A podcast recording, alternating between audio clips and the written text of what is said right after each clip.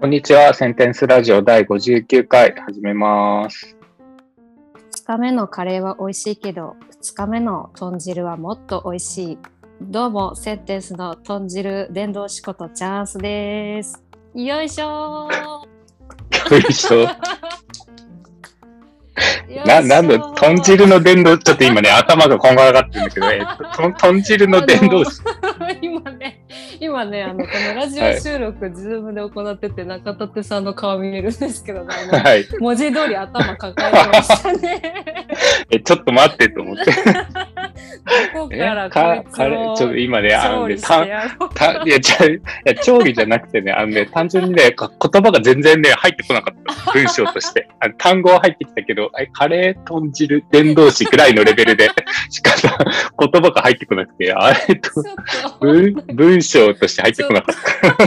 いや2日目のカレーは美味しいけど、はいた。はいはい。2日目の豚汁もっと美味しいよね。はいはいはいいやいやこれ多分共感してくれる人めっちゃ共感してどんぐらいいるんだろそうだよねってわかるわかいいるってう？はい、いやそうはい。最近食べたんですよ2日目の豚汁をああ、はい。めちゃめちゃ美味しいもう大根そんなに？で あ、まあ、煮込まれてるからね。煮込そういやそうなんですよ私はびっはいはい。くり、もうほんと豚汁っていろんな具材煮込むじゃないですかはい。だから多分出汁がすごいことになってるんですよねあれはい。でも聞いてくださいあの長はいさん、私もね続くのこう意味意味もなくねカレーとはいか豚汁とか言ってるわけじゃないはいはい。ですよ今日なはなんか意味ががあるんですあかそうですよ今はい日は噂によると、はい。あのね私、うん。豚汁伝道師 VS カレー伝道師の、なんかトークバトル。そんな入りする？聞いてて。ああ今日はちょっとガヤのテンションがいあの通常よりも高いですね。が受け入れのガヤ体制が、なるほど。まあまさか何も前提なくしてカレーの名を挙げたわけではなく 名を挙げたわけで。カレーにゆかりのある方がなんか遊びに来てくださるってなるほど。噂に聞いててこれはいはい豚汁伝道師として負けてくれないなって。はい。おそうですね。あの、今日はあのゲスト会が、で、実はゲスト会でして、はい。本来、本本来のテーマは、あの、核と共に生きる人の会だったんですけど、今日ちょっとあの、テーマが変わったようでして、あの、急遽カレー、カレー VS 豚汁ということで、2日はい。目のカレー VS2 日目の豚汁ね。はい。じゃあ、さす、あのー今、どうやって出ていこうか、絶対悩んでると思うんですけど、文字通り頭抱えてらっしゃると思います。はい。あのー早速、カレー伝道師の、はい、伊能さんに来ていただこうと思います。伊能さん、こんにちは。よいしょ。こんにちは。あの、今日はカレー伝道師ということで、はい。まあ、3日目のカレーの方が豚汁より美味しいと思ってるんですけど、はい。ちょっと、はい。豚汁に負けないように、なるほど。今日はあのーラジオああれですね、うんうん聞いてる豚汁好きの方がみんなカレーを好きになってもらえたらと思って、それだけのために来ましたけど、はい。熱いトークバトルを繰り広げていきましょそうですね。あの、フリースタイルでやっていけたらと思います。はい。ちなみに、あの、3日目がいいというのは、やっぱ、そ2日目よりは3日目の方がいいですか？あ、まあ、毎日良さがありますね。あ そのあ、なるほど。あの初日がいいとか2日目がいいとかじゃなくて毎日いい、はい毎日。なるほど。毎毎日毎いいですね毎日ちょっとずつ味が違ってうんうん。ですうんねやっぱりああ、それは同感するところですね、非常に。ああ豚汁勢もはい。今、今ちょっとカレー勢が一歩リードしてる感あるんですけど、豚汁勢は何かありますか？そうですね。ちょっとあの、伊野さんの見解をお聞きしたいんですけど、豚汁と豚汁、どちらで呼ばれますか？え僕は豚汁派なんですあ、けど豚汁派。それは、ははいい、私も同じなので、そこは仲良くなれそう。あですね確かに確かにえちはいなみにあのカレーライスかライスカレーだとどっちですか？カレレー、私はカレーライスです、ね。ああ、そうじゃあ、はい一致。してるということで。あ仲良くなれそうですね。一旦はい停戦協定はい、停戦協定で。ははいい。はい。ということなので、中立さん、はい。これ1時間続けてもいいんじゃないかっていう 思いが少なからず僕の中にあって、これをどう止めるか止めないかすごい悩んでるんです。続けられないです。大丈夫です。カレーと共に生きるで、今日は。違う層のファンがついてきてしまう。いや、でもね、あの、今日、あの、イノウさんにお伺いしたことを整理してたわけですよ。あの、うんうんイノウさんのことをいろいろ過去のノートとか拝見しながら。で、はい。まあ、やっぱ、こう、カレーというのは大きなテーマで、あの、うん編集者と、カレーは編集的であるみたいなことが、こう、カレー好きのことを、あの、書かれてるノートにあったんですよね。なんと。だからやっぱカレーと編集の関係を聞くべきだなと思ったんです まあでもまあそうですね。うんやっぱりいいものを作るために、けど。こうどう情報を集めて、どれくらいのそれぞれ情報量にして、うんまあ、記事を書くのも多分伝えたいことに応じて、同じ情報でもこう、見せ方を変えると思うんですけど、うん何のスパイスを使うのとか、例えば玉ねぎも切り方一つとっても、あの味が結構、これ本当の話変わって きたり、うんあの、うんするので、確かに同じかもしれないですね、そこは。ああの、カレーつけるとだから文章上手くなるかもしれないです、そこは。あ。おお。おーなるほど。なんで苦笑するんですかなんでそこ苦笑するんですかあんま無責任なこと言えないなこりゃみんな、こりゃみんな明日からカレー作っちゃいますね。あもう完全に白旗上げた感じですか？と確かに。いや、あげてないですよ。豚汁も美味しいですからね。はい。あの、伊野さんは、あの、カレーは最強の食べ物であり概念っていうノート出してるんで、豚汁豚汁豚汁税も、あの、多分出した方がいいですよ。出さなきゃいけないか。ちょっと近日着手しますわ。はい。ぜひ。はい。まあそうカレーは概念なんで。はい。不敬。不敬な。まあはい。けどどうしようかな。なんか、あれの話でいいような気がして。まあでもそうですね。あの、伊野さん、あの、カレーも、あの、非常に、あの、造形が深いということではあるんですけど、あの、一応多分、いろんな他にも多岐にわたるお仕事をされてるので、あの簡単に今どんなことされてるかを、どんなことをされてるかを自己紹介いただいてもいいですか？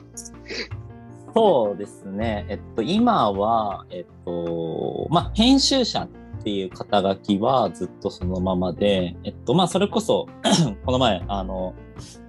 まあ、いわゆるザ編集的な記事を作る、編集材するみたいなところは、まあ、一つやっていて、それこそこの前ゲストにあの小山さんの、あの、うん。デザイニングっていう、まあ、デザイン系の、えー例えば媒体とか最近だと執筆させていただいたりとか、うん。あとちょっと、えっと、ずれ、ずれたというわけではないんですけれども、ところで言うと、えっと、劇団ノーミーツっていう、あうんの、うんオンラインで演劇をやっている、えっと、団体があると思うんですけれども、えっと、そこの方と一緒に、えっと、パンフレット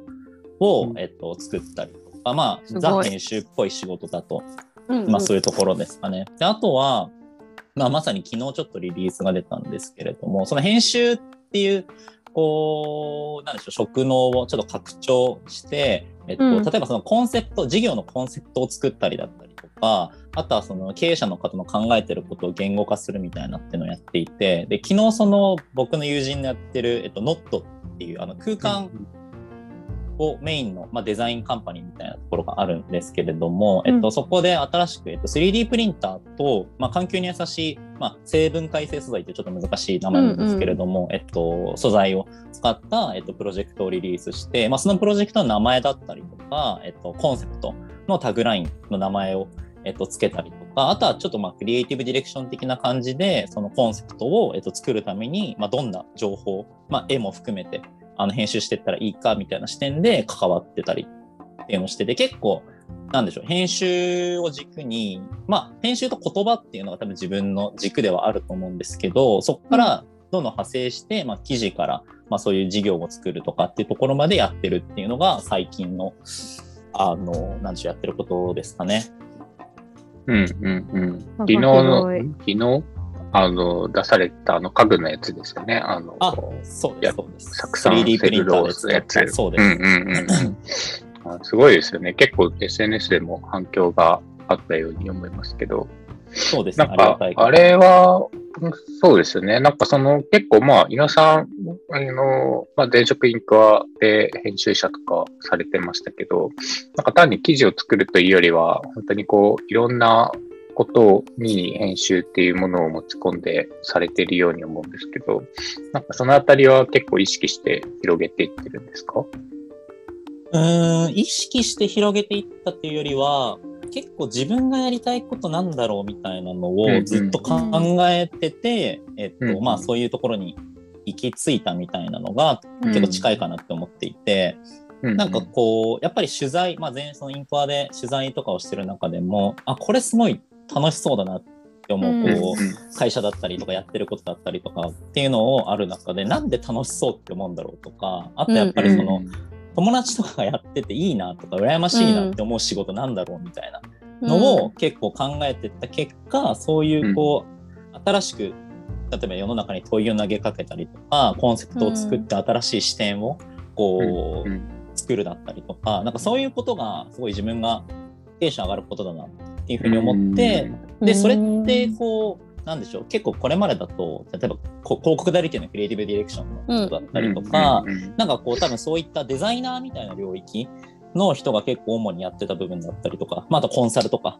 するのかなっていうふうに思うんですけど、なんかそこに行くために自分のかつその編集っていうスキルをの視点から行くのってどうしたらいいんだみたいな考えた結果、うん。まああの今の仕事に結びついてるっていうのはあるかもしれないですね。えー、面白い。なんかそういうふうにこう変えていくときって、なんかどう、なんかいやっぱ全然違う領域の同じまあ言葉と編集といえどもうん結構違うじゃないですか。アプローチ方法だったり考えなきゃいけないこととか、なんかそこはなんかどうやって取り組まれたんですか？えっと、アプローチというか、や、うん考え方は結構僕は同じかなと思っていて、うん。なんかアウトプットが、例えば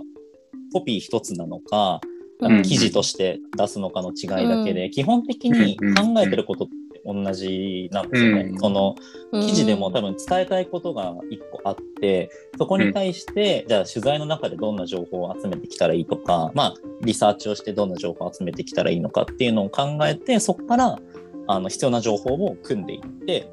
のを落とし込むっていうのが多分こう記事の作り方だと思うんですけど、多分そういうコンセプトを作るとかでも、じゃあどういうコンセプトにしようかみたいなのを、まあリサーチだったりとかをして調べて、そこに対して、じゃあそのコンセプトをこう、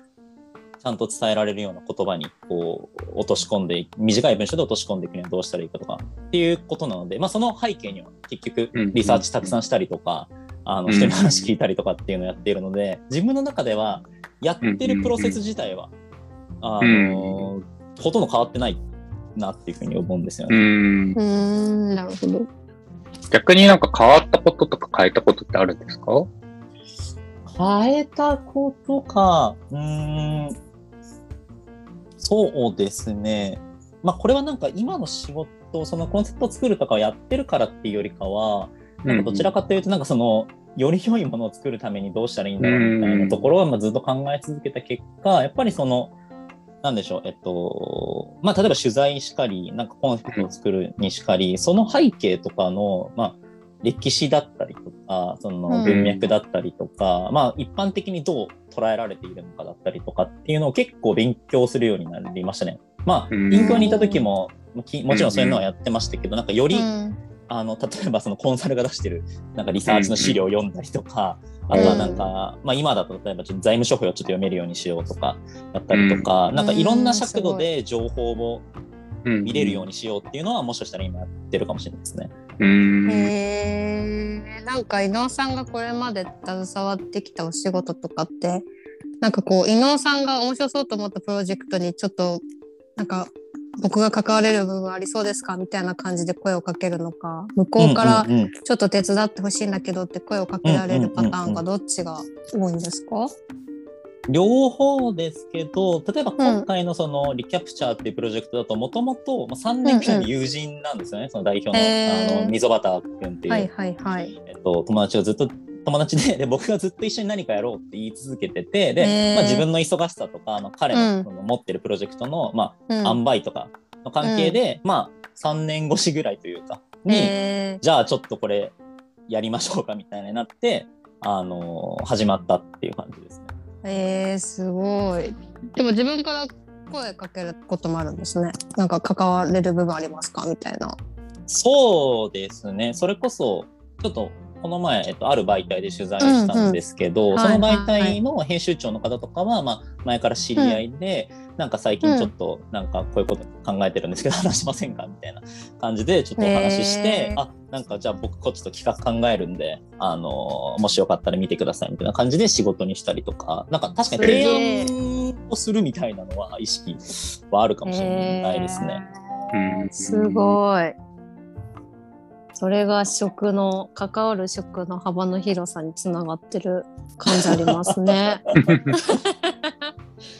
いやすごいなかなかできることじゃないなと思っててなんか、はいしょはいなんか本当にライティング言葉とか編集みたいなのをこう軸としながらなんかかなんだろう仕事の幅を広げていきたいって思ってる方って最近結構増えてきたじゃないかなっていう実感があって、うんうん。でもどう広げていけばいいのかみたいな、うんなんとなく自分がワクワクする方向性は見つかってきたけどそれをどう広げていけばいいのかなっていうところでなんかこう一歩踏み出せない方とかも同時に結構いらっしゃる印象を受けたので、やっぱそうやって自分から提案していく姿勢みたいなものが結構やっぱ仕事として実を結ぶことってあるんだなっていうのをお話聞いててうんうんうん思いました。そうですね。うん。まあ、まあ僕の場合たまたまその友達がいたっていうのは一つ、うんまあ、あうん。ると思うんですけど、まああとはでもやっぱり、その、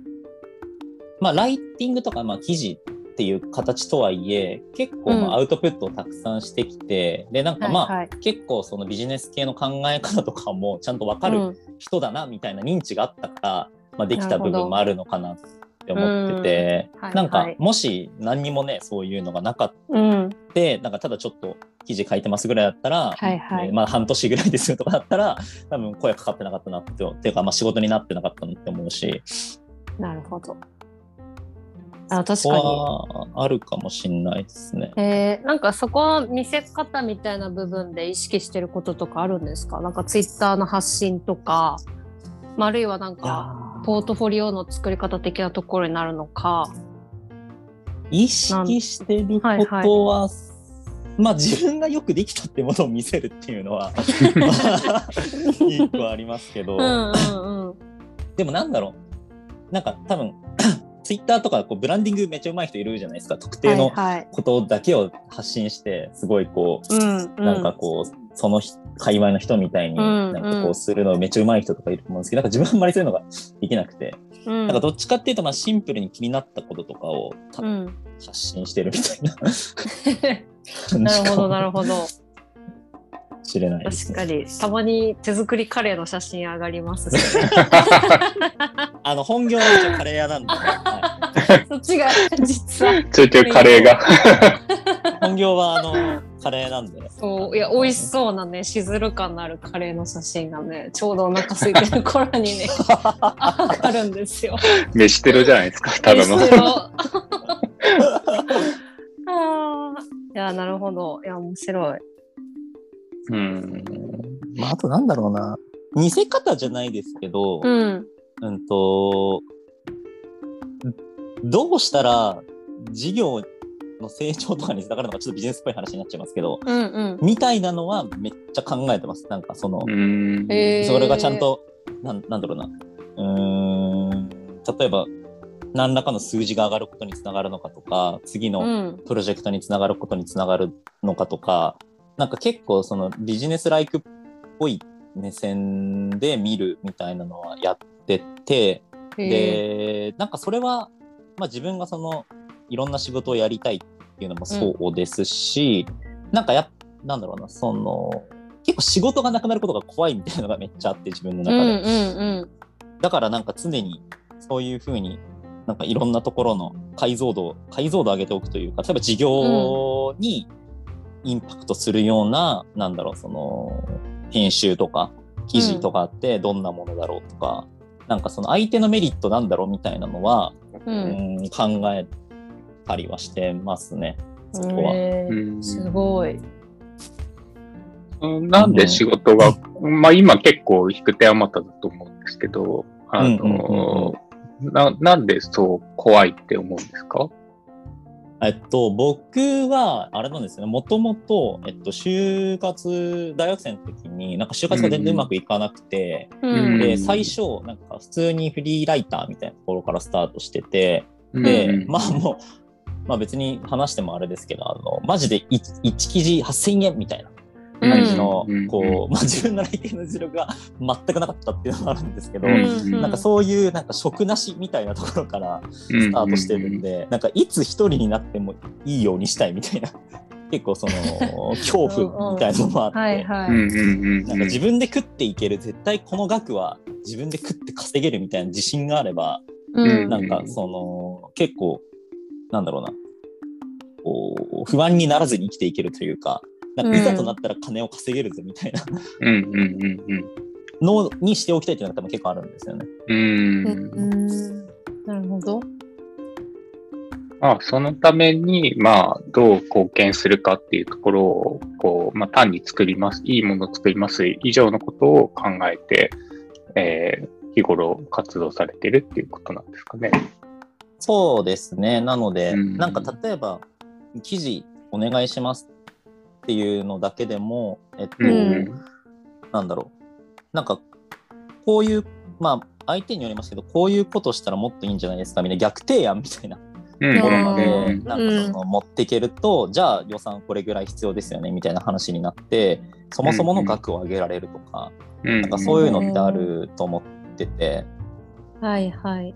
とか、結構なんか、自分の単価を考えたときに、あの、ノノオトさんっていう、あの、カタカナの方のノオトさん。うんうんうんっていう、うんあの、編集ファームがあはいるんですけど、あそこの、えっと、ノートさんが、えっと、記事1個作るにあたり何円みたいなのをあの、うん。出してるんですけど、それが、なんかちゃんとそのリサーチとか、そういうところとかも含んだ値段設定にしてて、うん。なんかその書くっていうところだけじゃなくて、その周辺領域のやるべきこととかも全部込みでこの値段ですみたいなのを書いてて、すごい参考になったなって思って、うん。なんか確かにそのリサーチとかもするし、なんか相手にヒアリングとかをして、まあ最もベストなものってなんだろうみたいなのを考えたりとかっていうのとかって、まあその書く以上にむしろそっちに時間かかったりとか、うんうんあのーうんそっちに頭使うみたいなことって全然あるかなと思ってて、うなんかうそこ込みで提案できるようにするとか、なんか、多分その課題とかをヒアリングしてるとどんどん、いや、記事1個じゃ足りないですよみたいな 話になってくると思うんで、うんじゃあ何本作りましょうみたいな、例えば逆提案とかしてもいいと思いますし、うん。なんかそこの、まあ最終的に相手のメリットになれば、相手も別に、あのお金を払う価値はあると思って、うんなんかそれを結構意識するっていうのは、なんか大事というか、あのうん単価を上げていくみたいな、ちょっとそういう戦略的な話ですけど、にはなんか大事なんじゃないかなと思いますね。うんうんすごい。なんかあれですよね。すいません、なんか急に小学生の 感想が。すごい。いや、今日本当に、いや、率直に、今心から出たすごいだねここからです。いやでも最近ねいセンテンスの 悩み相談でもありますよねなんかライティングの単価をなんかどう上げていけばやっぱり最初はその額でやってたけれどやっぱこう自分のかける労力とかを考えた時にやっぱこの額じゃなって思うことがあるけどどういうふうにコミュニケーションを取ったらいいかわからないみたいなのとかそもそも自分のやってるかけてる労力がどれぐらいのこう対価になるのかの検討がわからないみたいなのとかでも書いて生きていくっていうことを大事にしたいって考えた時にそこのこのお金との考え方みたいなのはめちゃめちゃ大事だなと思っててなんかなんとなくこれぐらいの相場感かなみたいなので決めるのではなくてなんかちゃんとそこ分解してなんかこのお金に対して自分がかける労力ってなんかどこからどこまでのことを指すのかなとかそれ考えた時にちゃんとこの額で見合ってると思えるのかなみたいなものだったりとかなんかそこを臆せずちゃんとあのクライアントに提案していくみたいなこととかはなんかちゃんと考えてやっていかないかんなって思いました。なんでそこで最後あげる いや本当に真面目なこと、真面目なこと言って恥ずかしくなった。いやいや本当に思ったんですよ。はいはい。結構大事だけど、そうですねあんま語られないくないですか？なんかこういううんお金の部分ってなんかねうんそうでも本当すごい大事なことだと思うのですごい貴重な話だなと思います本当。うん。うん。まあ、うん一方でなんかその、常に費用対効果ばっかり考えるのも、まあちょっとあれなのかなと思ってはいて、はい。うんなんか、たまにちょっと安いけど、まあ、安いけどって言い方失礼ですね。まあでもちょっと単価に見合わないけど、うんこれはやった方が絶対いいみたいなものとかはい。多分あると思うんですよ。うんうんなんか自分の資産になるとか、うん将来絶対役立つとか、なんか本当に好きだとか、それが。うんうん。うんなんかそういうのは、なんか、そういうので、や、なんか心の赴くままにやった方がいいような気がしてて、うんうんなんか、まあ、お金も大事、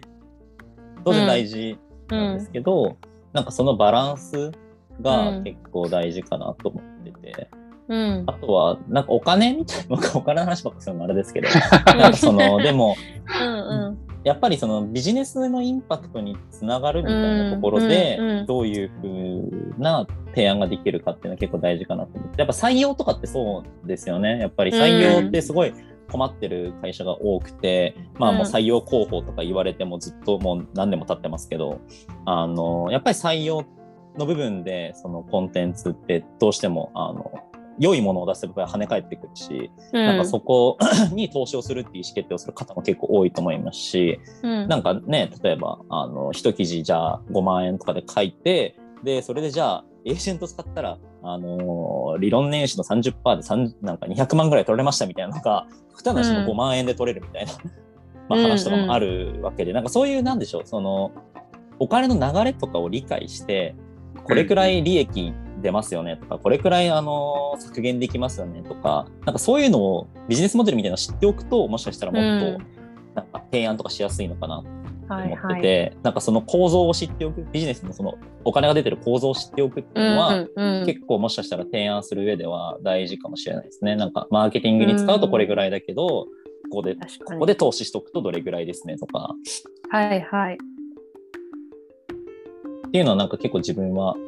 考えるようにしてますねものによっては。うんうんうんうんうん。確かにそこの裸があるのとないのとでは全然違いそう。うん、うん。そうですね。なんか別に企業からめっちゃお金を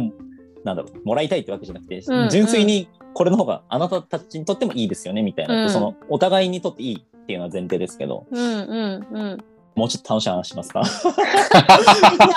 めちゃめちゃためになります。いやいやお金大事お金大事でもね、中立さんに私は相談してたんですよね。なんかこう、ああフリーランスのライターがこうお仕事もらうときはいにどこまでこう介入していいものか悩む時があるっていう相談をしてたんですよ。なんかその単純にやっぱ記事を作るっていうことだけじゃなくてなんか、うん、自分だったらもっとこここうした方がいいと思うのになみたいなのを別に依頼されてないけどなんかどこまで提案していいものなんだろうみたいな悩む時があるっていう話をしてたんでその時もあの中戸手さんからはなんかね無理にそこ自分で自分のその提供する価値を狭める必要ってなくってみたいな話をしてたんでなんかそこと通ずる部分があるなっていううんことを思いましたね。うんうん。なんか、伊野さん今、本当にいろんなことをされてて、あの、まあ、そういう、こう、いろんな、まあ、もともと編集以外のことも仕事されてたので、あの、まあ、いろんなバックグラウンドがあってだなと思うんですけど、なんかその、書くっていうことを、あの、まあ、いろいろノートとか拝見してると、あの、僕もちゃんと知らなかったんですけど、なんか中学生の頃小説サイトに投稿してたりとか、あの、天狼院書店の講座受けられたりとか、結構いろいろされてるなって思ったんですけど、なんかまあその、最冒頭にもその書くことと言葉を結構軸にしてますみたいな話もあったんですけど、なんかそういうのがこう軸になってるっていうのは、なんかどういうきっかけとか、こう変遷があって、それ、そこに至ってるんですか？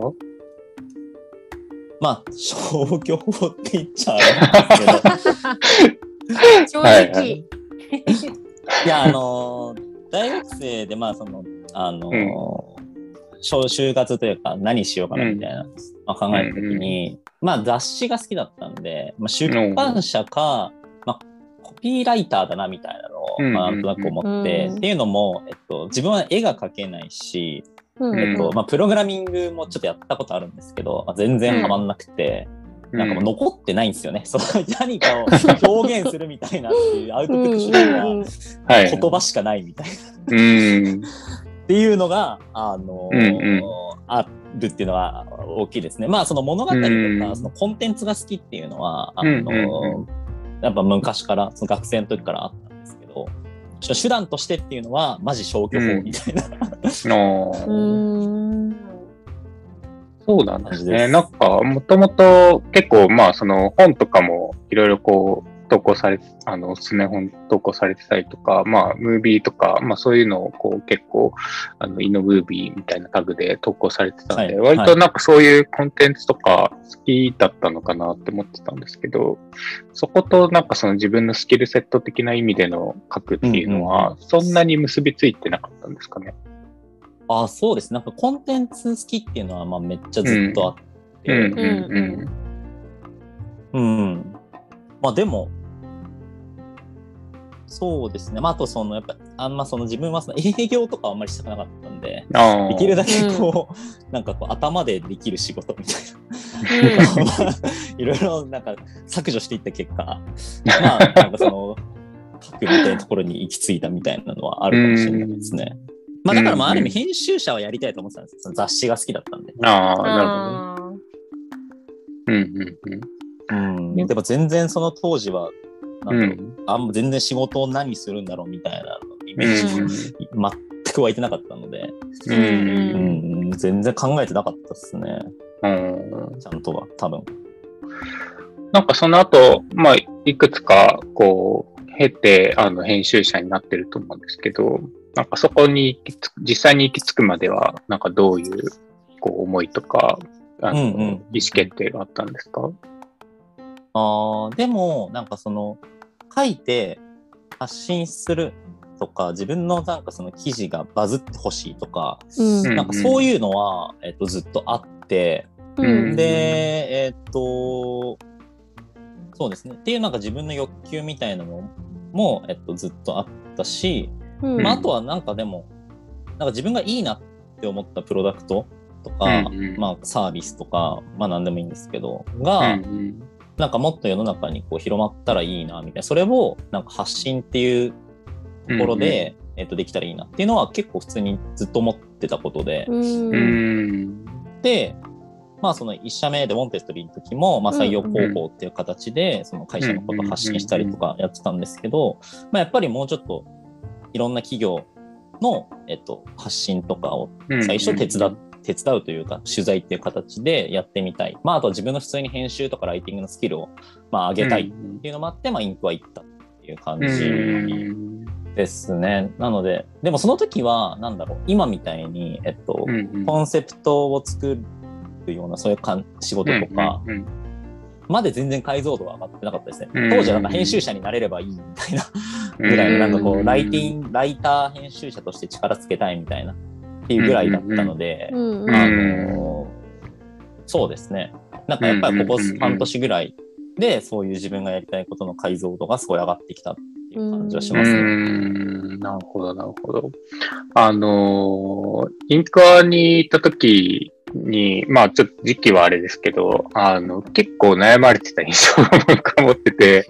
あの、まあノートにも書かれてたんですけど、あの、この理想とする健康イメージと現在、自分の現在地とのギャップに結構こう悩むっていうところを、うん。あの、うん。結構いろんなノートを見てると苦悩が、あの、蘇ってくるんですけど、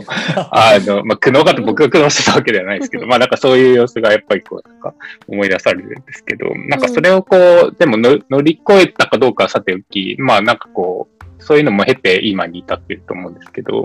なんかそれをこう、ちゃんと苦しいこともあった上で、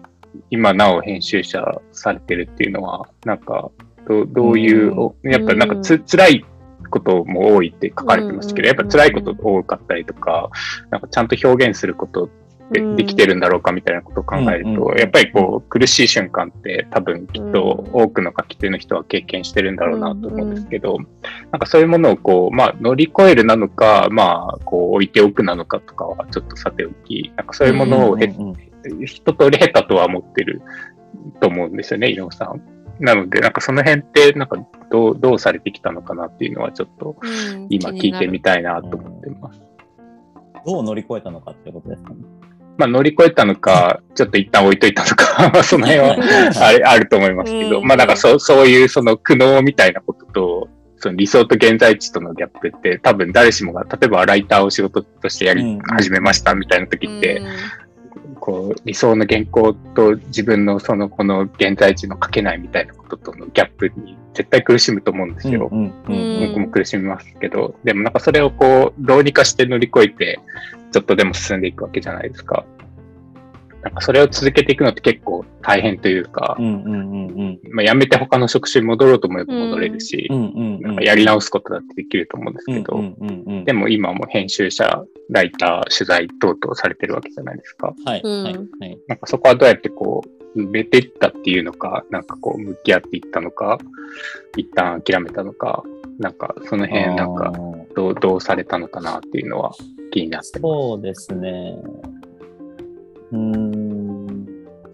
なんか純粋にそのアウトプットのクオリティが上がるみたいなのは、うん。まあこんなこと言ったら最も来ないですけど、まあ経験となんうん。かどれだけ勉強したかみたいな、うん。うんうんだと思っていて、うん。まあうん。やっぱりその悩んでた時に比べて今がやっぱり自分でもまあ原稿が良くなってるなって思うのは、その原稿を作るために、あ別に完璧だとは思ってないですけど、作るために、まあ勉強したりとか、えっと、したっていうのに尽きるかなと思うんうんって、やっぱどれくらいその記事を書くためにリサーチしてるかとか、もちろんやっぱあとはうん。月日が経ってるので、全然その原稿に関係ない本とか、まあ映画とか、うんうん。まあ、経験とかもたくさんしてるわけで、まあ、それがこう、原稿により反映反映されているというか作る上で、まあ、助けになってるとか書きやすくなってるとか、まあ、部分はもちろんありますし、まあ、あとはそのやっぱり論理をどう構成するかみたいな話って多分原稿を作る上であると思うんですけど、そこもずっとどういうふうに論理を構成するのかってことを考え続けてきたので、まあ前よりかは苦しまずそれは、まあ、今も苦しみますけど、うんまあ、できるようになうん当然なってるっていうのはうん。うんうん。やってきたからというか。なるほど言えないっちゃ言えないんですけど。なるほど。あのうん。まあもちろんやっぱりね、それこそデザイニングとかで小山さんからフィードバックいっぱいいただいて、うん。よりそこでブラッシュアップされるとか、うん。あのそういうのもある上でですけど、うんうんうんなのでもう、その、悩んでないわけではないですが、ちょっとよく、良い記事が書けるようになってきたなっていうのは、うん。やっぱりそれはもう経験と勉強だなっていううん。のが、えっと、ありますと。で、えっと、まあ、なんで書くことから逃げなかったのかみたいなんで言うと、まあ、やっぱそれしかなかったっていうのがうん。あるかなって思って、うんで、まあ、正直な他のことに、まあ、移りたいなとか、まあ、結構、うんまあ、結構ではないけど、思ったりは、うんえっと、まあ、したんですけど、なんか、うん。まあ、結局他のことをやろうと思っても武器になるのって編集とかライティングでやってきたことなんですよね。うんな考え方とか、まあ、言葉だったりとか。うん。だだからなんかどっちにしろこの職能を生かし続けるんだなみたいなのもうん。なんかあって、うん。だったらなんかその編集ってところに足を置いてそっからあの広げていくっていうなんかその編集の思考みたいなのを持って周辺にどんどんやってることを広げていく方がいいのかなっていうふうに思ったりとか、まあ、あとはやっぱり自分があの周りから求められる価値提供というのはそれだったんでそれをやった方がまあ変変な話お金が入るというかあのっていうのもあるのでまあなんかいろんなそのたえっ、と対外的な要素もそうだし、まあ、自分の要素もそうだし、それがいろいろあったけど、まあ、あった結果、まあ、結局編集とかライティングをやってるっていうところはありますね。まあ、あとでもやっぱり、まあ、言葉が好きっていうのは普通にあるのかもしれないですね。おお言葉が好き。なんか言えて妙な表現とか。そういうふうな表現いいなとか。うんうんうん、なんかそのやっぱり言葉が好きっていうのが、まあ、はシンプルにあるっていうのは一つ、まあ、要素としてあるかもしれないですね。なんかそれは。うんめちゃめちゃいい。言葉が好きっていうのは、なんか、なんだろうな。なんかそれで救われたとかそういうことがあるからなんですか？それともまあ単純に好きとかっていうことなんですかね？そうですね。なんか救われたっていうよりも多分言葉の前に根本的に自分はなんかその新しい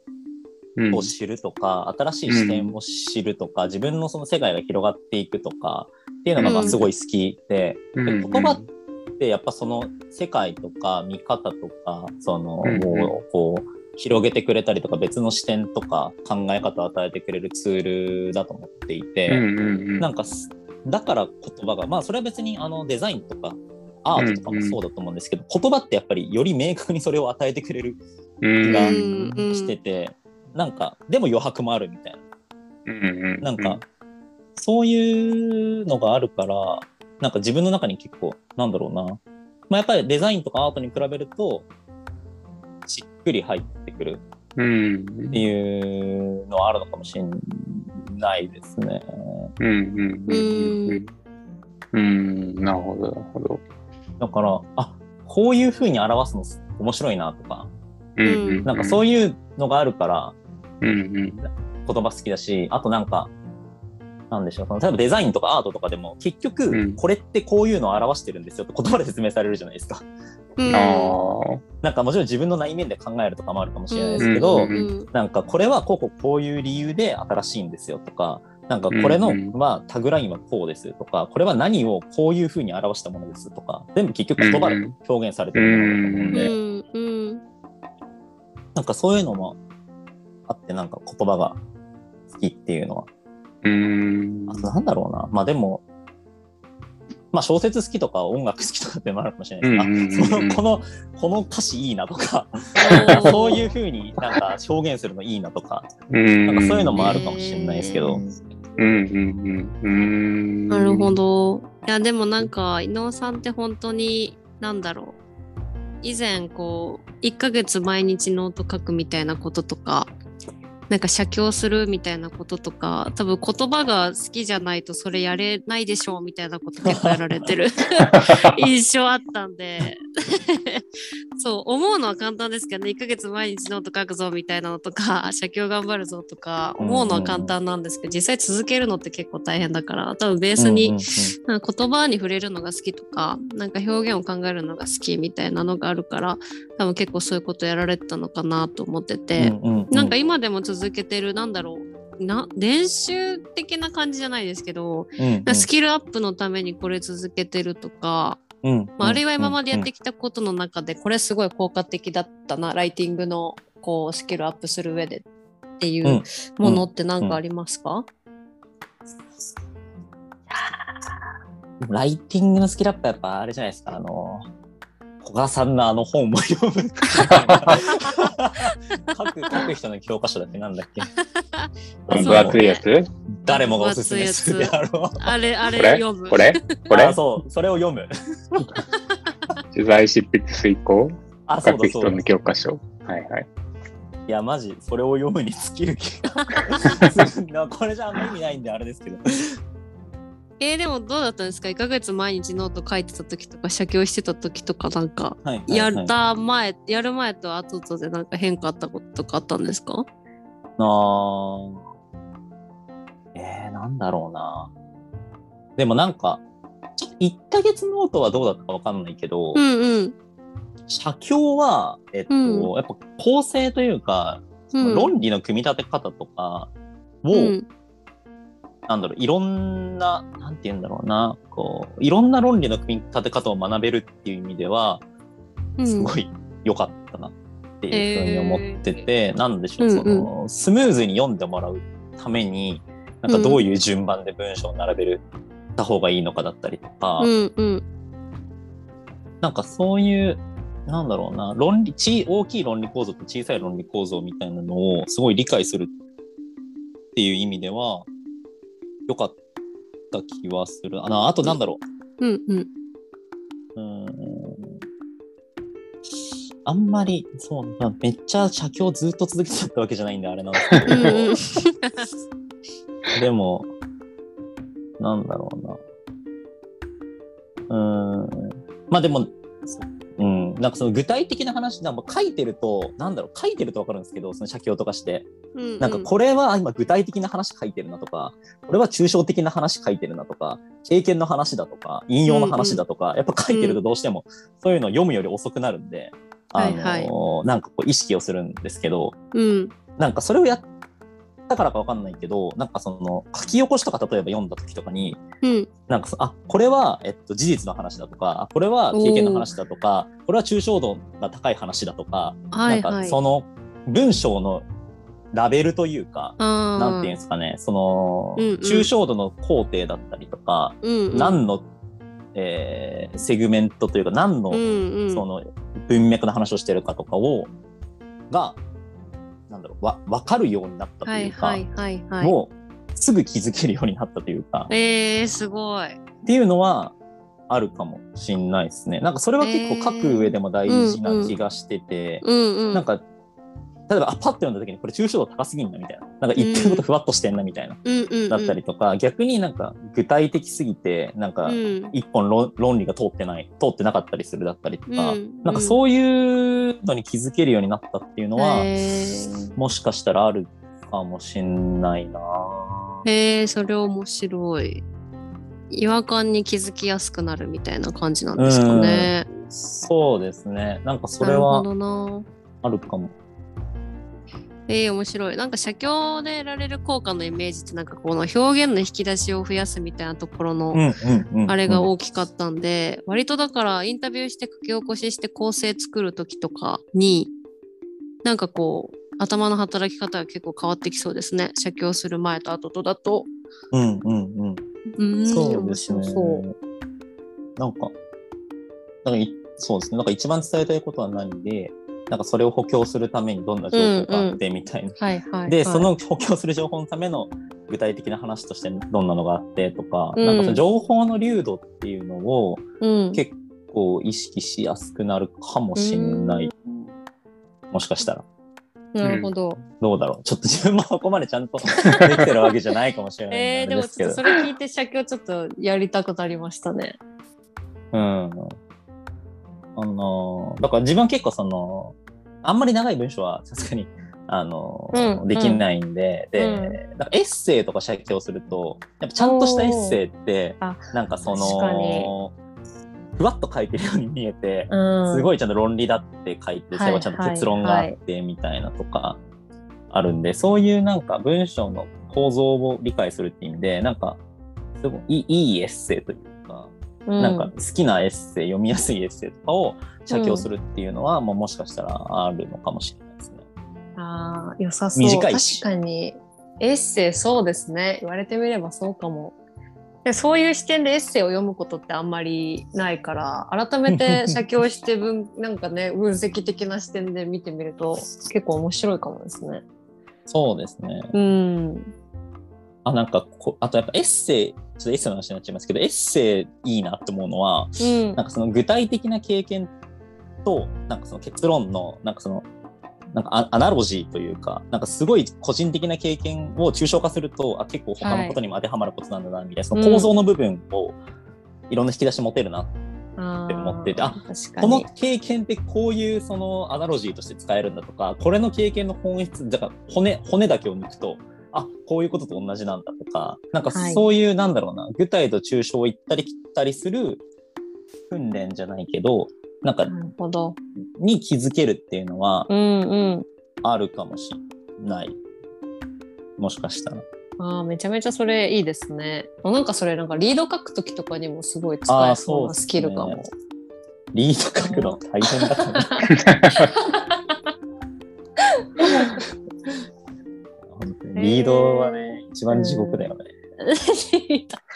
そうですね。リードは本当に。リードってやつは本当に。リードってやつは本当にいつもそうなんだよ、あいつは。最後に、最後に残る地獄みたいな。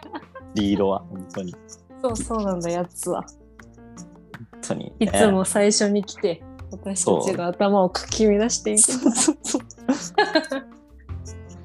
え、なんかちょっと 話それちゃうんですけど、なんか、俺、でもリードをちょっと書けないと書き進められないタイプなんですよ。わかるー。同じタイプですよね。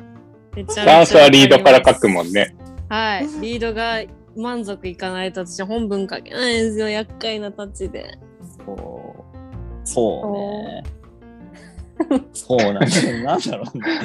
なんそかリード書けないとね、なんかリードが決まんないと、なんか文章決まんないって感覚がすごう。いあって、やーわかります。書き終わってもリードが全然ダメだとなんかめっちゃテンション下がるみたいな。いや、めちゃめちゃわかります。そう、なんかね、なんかまあ、これでっていうレベルで置いといて本文書き出すとね、でも、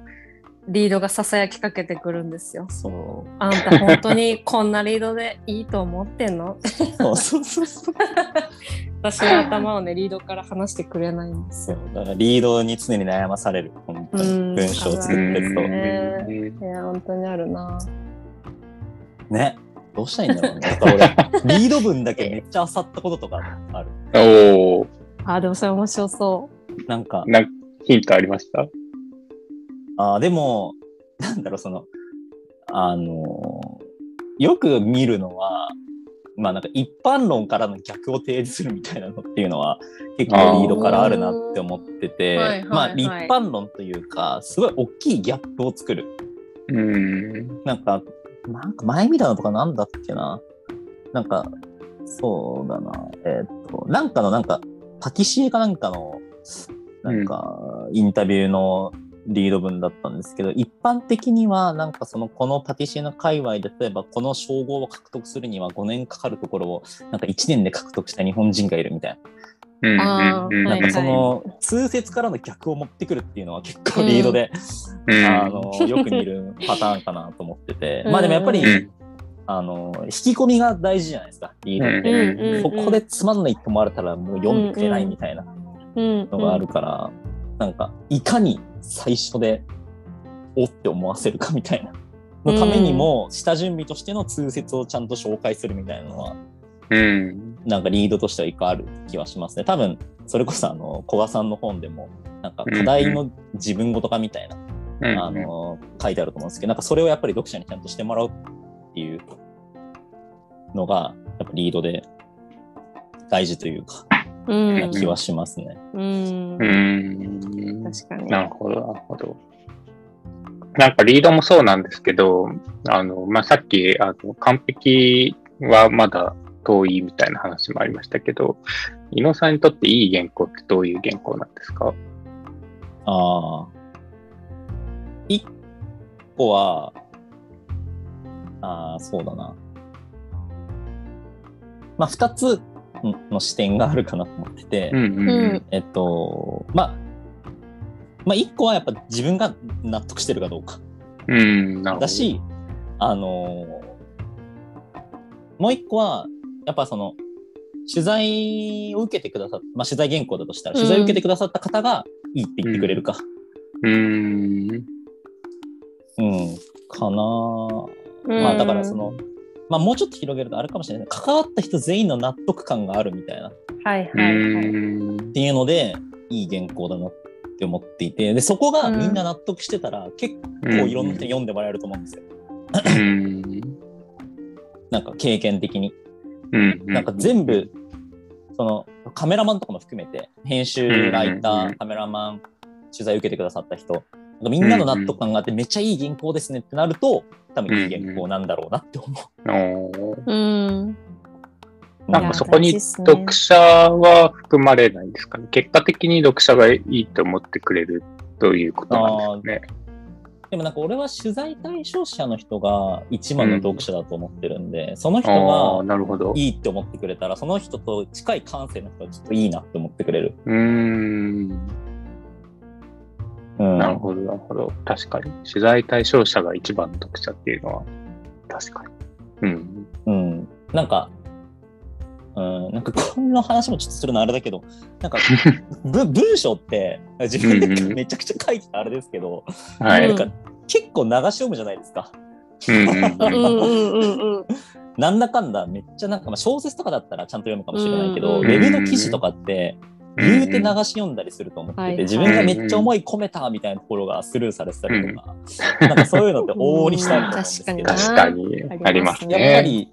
取材対象者の人はちゃんと読んでくれるじゃないですか、絶対。ああ、確か基本的には。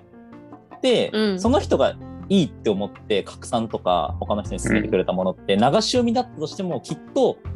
変な話いいっていう文脈で入って読んでくれるからやっぱりいいって思うと思うんですよね。あもちろんその見せかけではないですけど。に。うんうんうんうん。だからやっぱ取材対象者の人がめっちゃいいって思う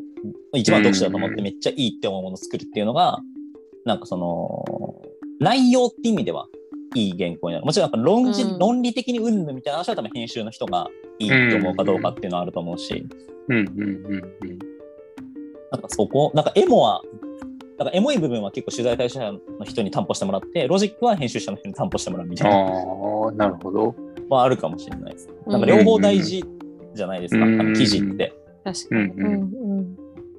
うーん。ああ、なんかすごい、個人的にはいい気づき。得られたような気がすします。ごいしっくりうん、なんかき読読者の反響がとか、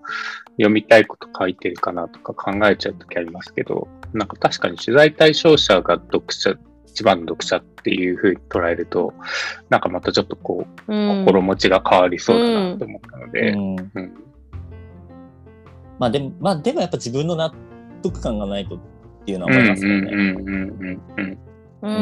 自分がやっぱ一番これはもう出していいって思う場でやる。まあ締め切りとかあるんで、なかなかなんですけど。はいはい。ありがとうございます。うんうん、うん。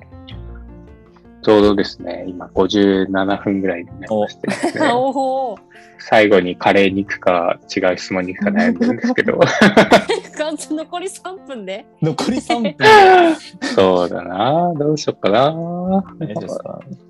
はい。いや、なんか最後に聞こうかなと思ってたのは、なんか、美濃さんはどんな書き手でありたいのかなっていうのを聞いてみたいなと思ったんですけど、なんか、ありますか？どんな書き手か。なかなか一言で言うのは難しいです。書き手か。まあ書き手っていうところで言うと、うん。その文章とか、まあ、コンセプトとかを読んだ人に、まあ、常になんか新しい視点とかを与えられるうん。うん。存在では、存在というか書き手ではありたいなっうん。ていうふうに、うん。あのー思います。なんか、結構自分はその、ウェブをずっとやってやってるっていうのもあるかもしれないんですけど、なんか、うん。ウェブって本当めっちゃコンテンツ溢れてるじゃないですか。もう、うん。もう死ぬほど溢れてる中で、なんか、常にこの自分が書いてるものを生み出す意味は何だろうとかをすごい考えるんですよね。うん。うん。ってなった時に、なんか、ちゃんと価値があって、その価値っていうのは僕の中では何か新しい気づきがあるとか、新しい視点があるとか、なんか面白いと思ってもらうとか、そういうものだと思っていて、それをうんちゃんと伝わる、伝えられるような、あのーものでいたいし、うん、まあ、ものを、その、言葉としてのアウトプットところでは、そこをやっていきたい。なんかもちろんその、取材をして相手が言いたいと思ってることをちゃんと読者が知りたいと思ってる形で翻訳するとか、そういうのはいろいろあると思うんですけど、うんなんかやっぱりでもいろんなことをひっくるめた上でやっぱりそこの新しい視点みたいなのっていうのをとか問いみたいなものをちゃんと残せる書き手ではありたいなっていうのはすごい思いますね。うん。うんう。ん。いやーありがとうございます。ちょうどお時間が来てしまったので、お。はい。はい。いやー最後に敵な答えが、答えというか、思いをありがとうございます。えーはい。カレー、カレーで始まって これで。これでみんなカレー派になってくれたでしょう 持かってかれたな今日は。じゃあ最後はカレー食べたいなって思うな。はい。最後は、あの、豚汁派だったチャンスが最後締めてもらえれば。はい。まあ今日の話をまとめると、カレーも豚汁も3日目が美味しいけど、実際3日目に行く前に美味しいから食べきっちゃうよねっていうことかなと思います。はい。確かに。はい、そういうことだと思います。はい。今日は井上さんでした。ありがとうございありました。がとうございましたあり。がとうございます。